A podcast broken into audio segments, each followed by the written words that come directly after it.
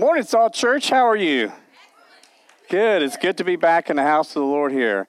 Let's go ahead and just, uh, I'm a praying guy, so let's pray before we start off here. Father, I thank you for your presence here. I thank you for the angelic host that encamp around this building and around this room and just consecrate this time, Father. I thank you that you are the God that sozos us, that saves, heals, and delivers, Father God. And I thank you for just releasing the word of the Lord today to this house, to this group of sons and daughters, Father, as we gather here in your name and ask you to bless this time in Jesus' name. Amen. Amen. You know, Hollywood's done an injustice to the word deliverance. Uh, if those of the, you remember the old movie, uh, The Exorcist, you know, the girl throwing up green vomit and all that, and that left a real bad uh, stigma like, what is deliverance? You know, are they going to, am I going to have to throw up in a bag and all that? And that's, that's not what that is about. You know, there's a great word, and um, it's called sozo. Anybody ever heard of that word before? You know, the sozo, um, it's a, it's a Greek action uh, word here. It's in the New Testament between 108 to 110 times. Let me give you a little bit about what that is, because how this ties in. Uh, so the Strong's Concordance of uh, sozo is to save, keep safe, and sound, to rescue from danger or destruction. Uh, it also means to um, deliver from the penalties of the messianic judgment to save from the evils which obstruct the reception uh, of the messianic deliverance. So, salvation in Acts 4, I'm sorry, guys, these aren't my notes. This is where I kind of go off here a little.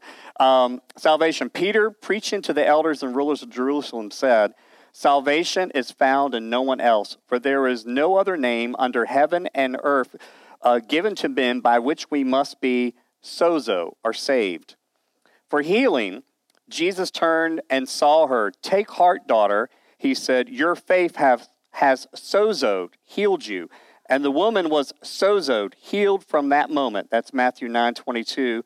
And deliverance, those that had those that had seen it told the people how the demon possessed man had been sozoed, cured. Luke 8 36. Uh, the Lord will sozo, rescue me from e- every evil attack, and will bring me safely to his heavenly kingdom. To him be glory forever and ever. Amen.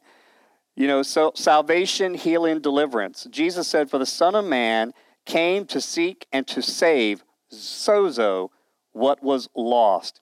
So that's a great package. We get saved, healed, and delivered. That's all walking in and, and being a believer of Christ. Amen.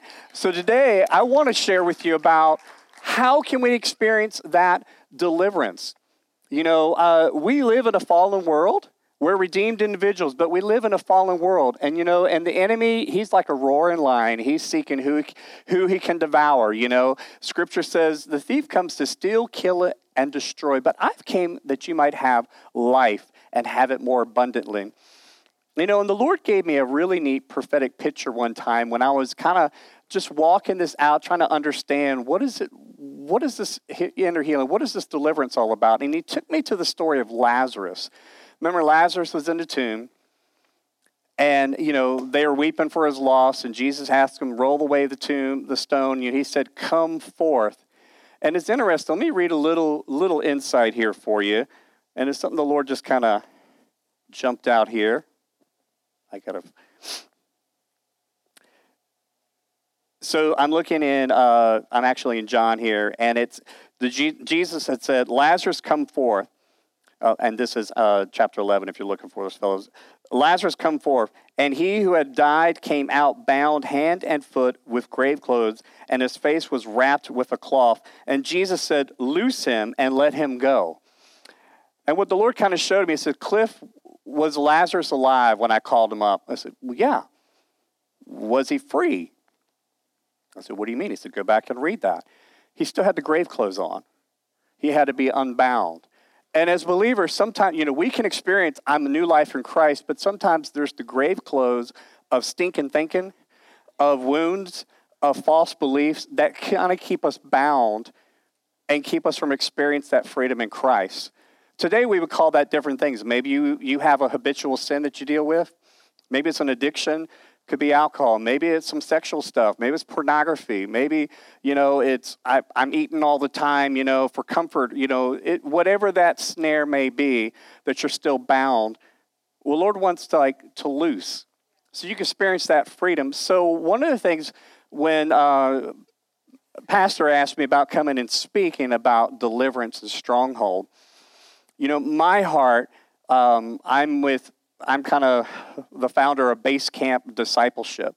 And what Base Camp does is a spiritual resource outfitter to equip you with your expedition in Christ.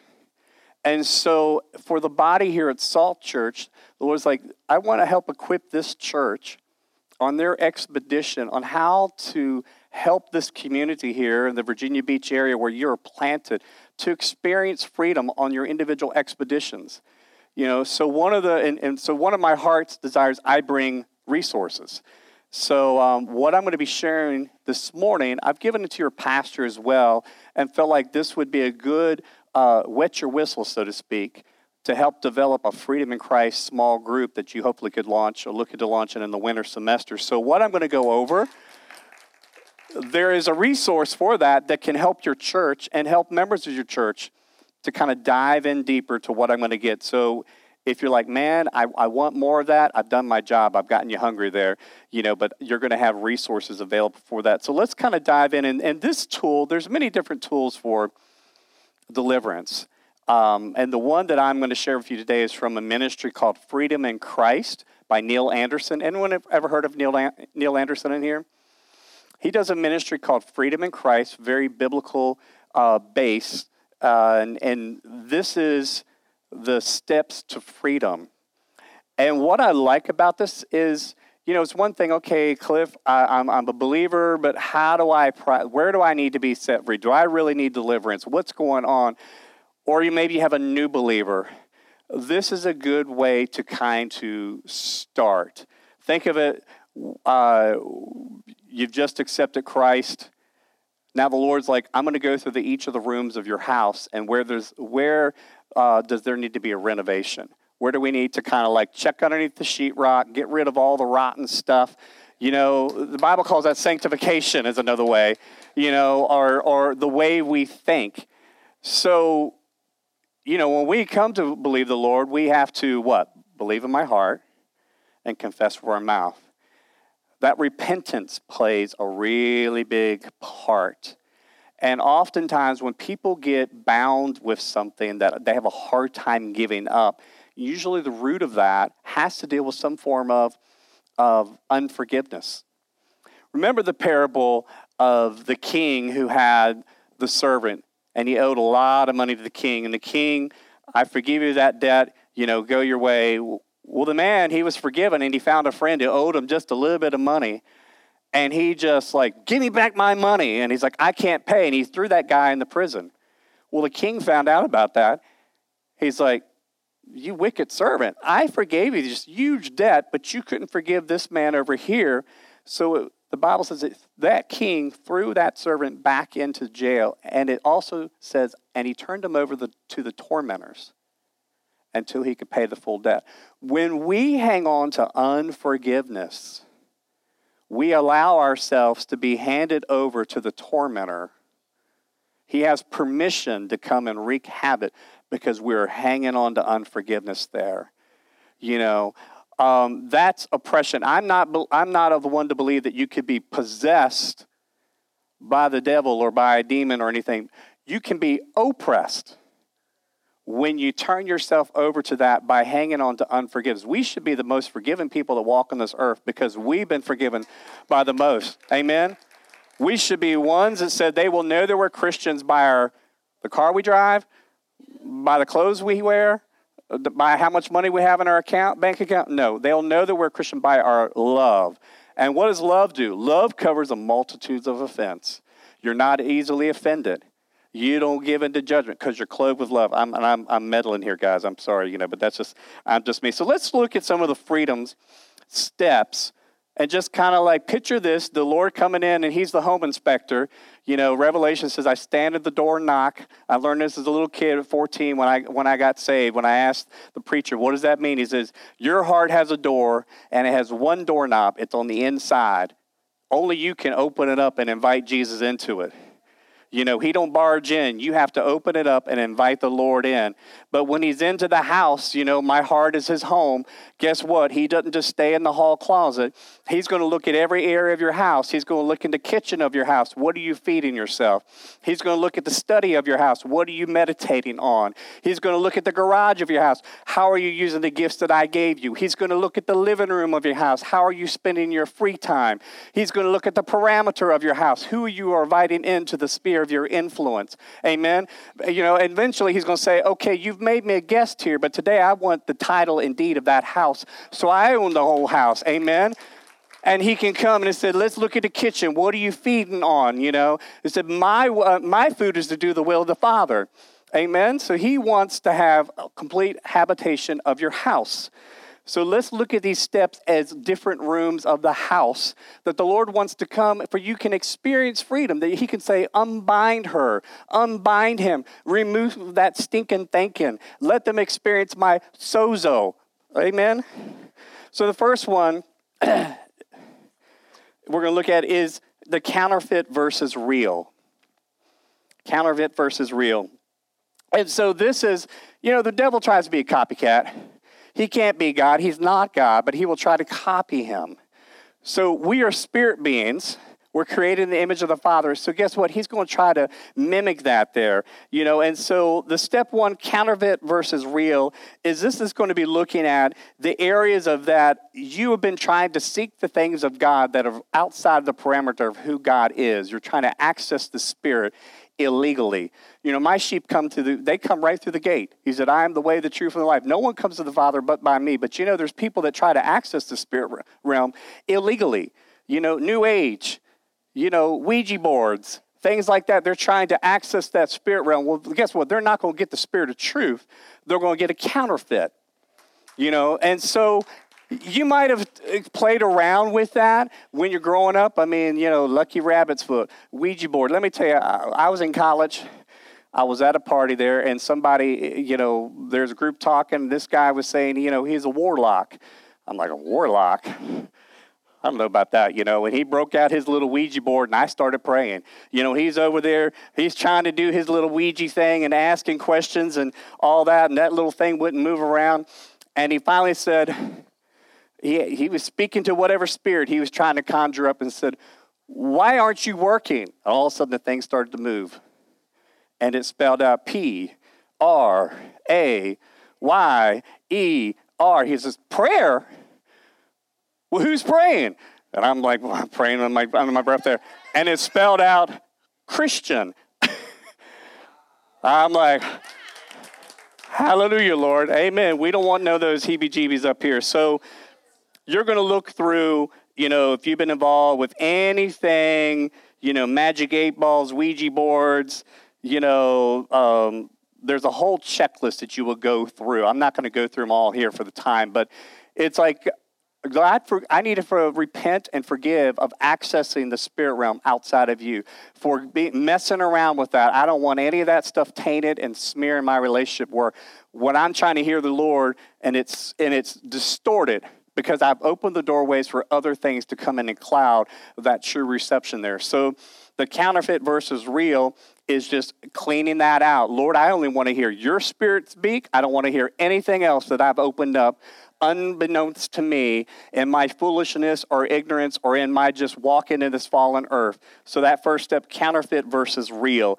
And you will just renounce and and just any involvement with that. You know, amen. You're going to, Lord, if He brings it to light, God, forgive me of that. I repent of that. And then we make the declaration of who Christ is. Step two deception versus truth. I mean, you know, we can be deceived. Amen. You know, that's why you got to know, you got to know this. You got to know the word here, you know, and, and use that for your sword. So, deception versus truth you know, this is going to be looking at ways that we can be deceived from others and ways we can deceive ourselves. Um, For example, ways I can deceive myself, hearing God's word, but not doing what it says. James 1.22. Um, saying that you have no sin. 1 John 1 8. Thinking you are something you really are not. Um, thinking you're wise in this worldly age. Thinking you can truly you can truly be religious but not bridle our tongues. I mean, the Lord's serious about let's let's get our house clear, you know, and then we have statements of truth that we look for because we want to place the lie with the truth. Uh, statement of truth like I recognize that there is only one true and living God who exists as the Father, Son, and Holy Spirit. He is worthy of all honor and praise and glory as the one who has made all things and hold all things together. Amen.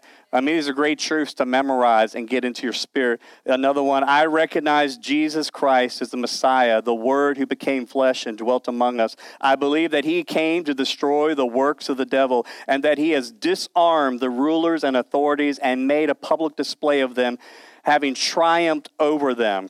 I mean, and there's different truths that we uh, that you say out loud that you begin to practice there to line yourself like a plumb line. He drops that plumb line. I want to line up with what God's word says and have no deceptive ways. You know, it's like fine tuning. I mean, the Lord's just kind of working through the house.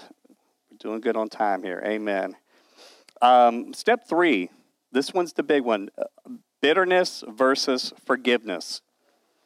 Yeah, we cringe at that one there a lot. And that's really important on just learning to walk through forgiveness. And when you're into this step, there's going to be time where you're going to have to write down everybody you need to ask forgiveness for and just kind of process that. I remember there was a lady, I was in a small group when we were praying for healing. And this one lady, she just couldn't, I mean, the healer wasn't budging. She had a problem in her lower back you know, we're praying and praying and praying. And finally, Holy Spirit, ask her if there's anyone she needs to forgive. And we said, okay. She said, I'm, I'm good, I'm good. I said, well, let's just ask Holy Spirit. She says, Holy Spirit, is there anybody that I'm, I have unforgiveness towards that I need to forgive? And the Lord took her to a memory of a neighbor that she was best friends with 20 years in the past. And they had a dispute over something, and she said some ugly things and held on to that bitterness. And that thing grabbed hold of her and for 20 years, she had that pain. And when she's like, oh my gosh, I need to forgive her. And so we led her in a prayer of forgiveness. And I forgive this person. And she began to confess that and release that to the Lord. And then when we prayed for her healing, guess what? That pain, that thing left because they had no legal grounds to grab hold of her anymore there. That's the power of just, I want to be released from the tormentor. You know, I need to forgive. I need to be released of that. And so that's a process that you get to work through. You know, because hey, you're you can either be a, a, a captive here. I don't want to be a captive. I don't want to be under the enemy's influence there because I hang on to unforgiveness. I need a quick release. Keep short list. don't hang on to unforgiveness there. And so that will really kind of work through another area step is Lord, where have where in my life do I have unforgiveness? Who have I not forgiven? Have I forgiven my mom, my dad, my siblings, my boss, employer? Just, just let the Lord kind of cleanse that through so there's no area that you're harboring to that there. And interesting, you know, with that, when we, ha- you know, sometimes our parent, parents, our dads, our fathers, we hang on to unforgiveness. We judge them with things that they've done, that can block or hinder you experiencing the true revelation of who God the Father is. You know, for me, my father never said, I loved you. He wasn't a huggy, touchy father. He was very distant. And so, my understanding as a believer coming in to, uh, as a new Christian was God was like on a galaxy far, far away because my dad was in the natural very far away. So I never really believed God was up close and personal. I used to live my relationship with God through others because I didn't believe God would speak to me. I would go to leaders, hey, could you pray for this? Could you ask God about this? Because I didn't believe He would speak to me. And God had to work that through for me to forgive my earthly father, for me to encounter God in a deeper way. Now I'm a caregiver for my father. If you told me 20 years ago, I would have laughed at your face you know, but that's just the amazing work of redemption and God working. So some of the ways, and you'll get to practice acknowledging the truth about who God the Father is um, by renouncing lies that we might believe and then declaring the truth. I'll give you an example here. I'm going to read a few of these.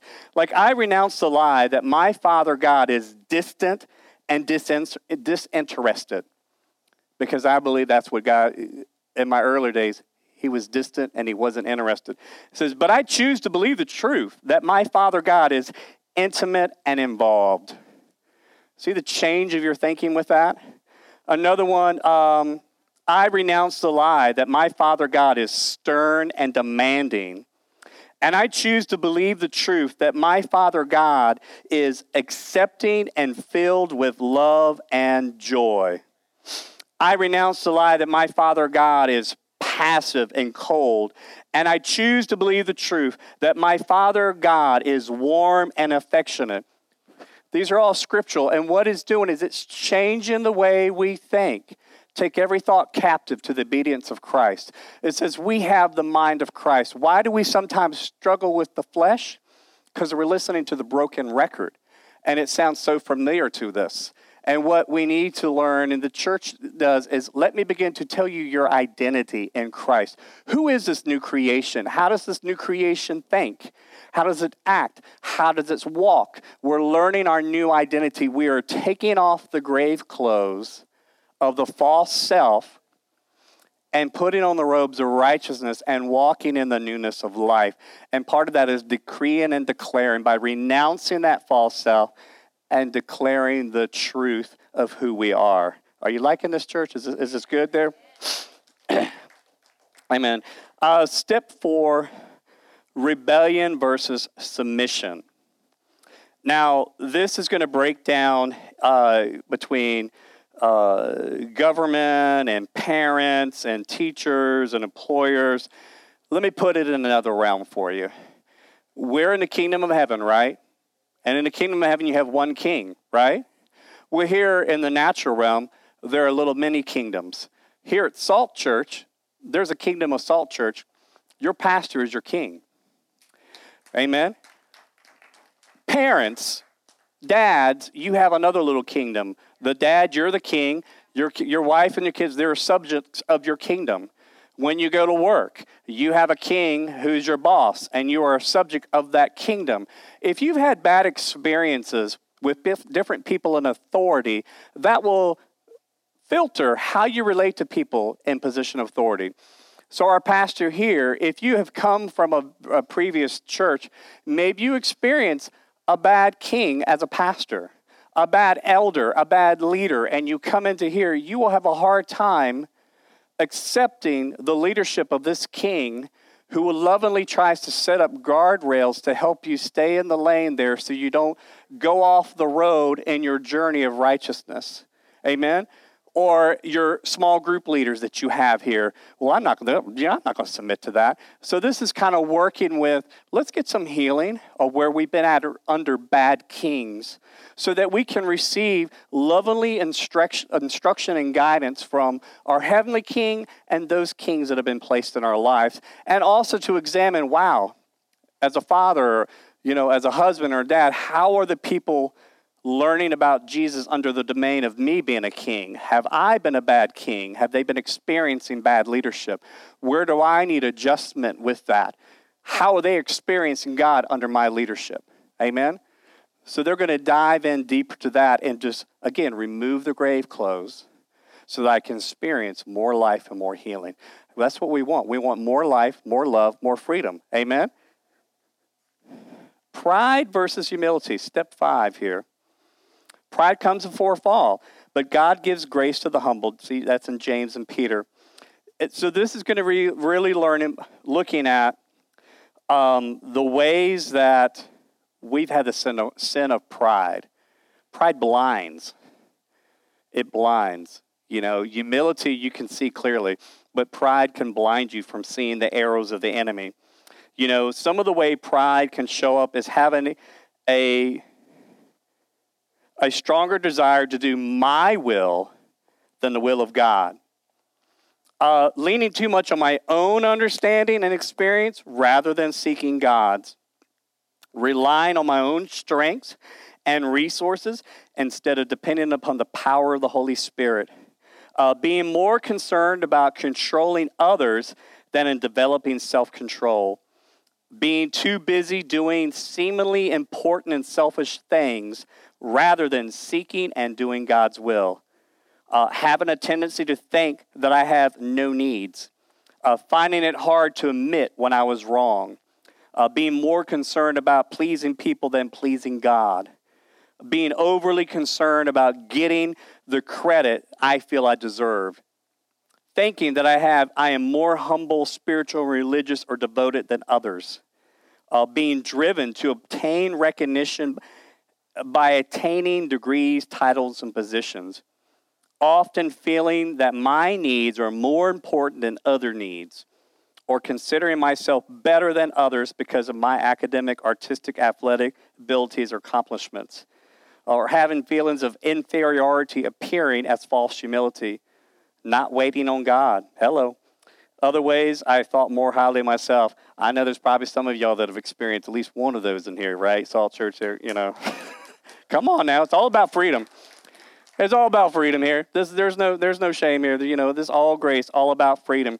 So you will learn, Lord, where do I need to dismantle that? Because you know the root of that who, who, who got prideful when they saw somebody sitting on the throne? It's like, woo, look at all that glory. I want that for myself. I'll think I'll dethrone him and take his praise. And y'all saw what happened in a blink of an eye. I saw Satan fall like lightning. Pew! God took care of that. He was a fried critter. Shot him down to the earth like that. So we're going to look on pride versus humility. Um, step six bondage versus freedom. This is where we're really going to get under the hood on some things here. Um, the bondages. Uh, with this one, you're going to look with are there habitual things that you are in bondage to? Maybe it could be, man, I can't stop dropping, dropping the F bombs or cursing and swearing and things like that. Uh, maybe it's a thing about you always are angry. Maybe you have a problem with jealousy you can't get over. You know, maybe it's a gossip or slander. Maybe it's involved sexual sins. You know, things that you you're on the internet places you shouldn't be, or you know, you're looking at others that you shouldn't be looking at. You know, you're cheating on your spouse. Uh, maybe it's other things. You have suicidal tendencies, uh, eating disorders, substance abuse, uh, overcoming fear, this is really kind of look at things again that keep you into that bondage there and how to break that. Um, I did this a checklist with a gentleman that was uh, suicidal, and we were kind of going through these steps.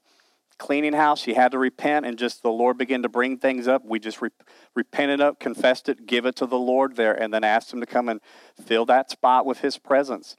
You know, and this is all, again, this is all about God. Just lift that up. I want that grave cloth off of me because I want to walk in the freedom that I have in Christ here. I don't want to be still bound up with stinking thinking. And then lastly, curses versus blessings.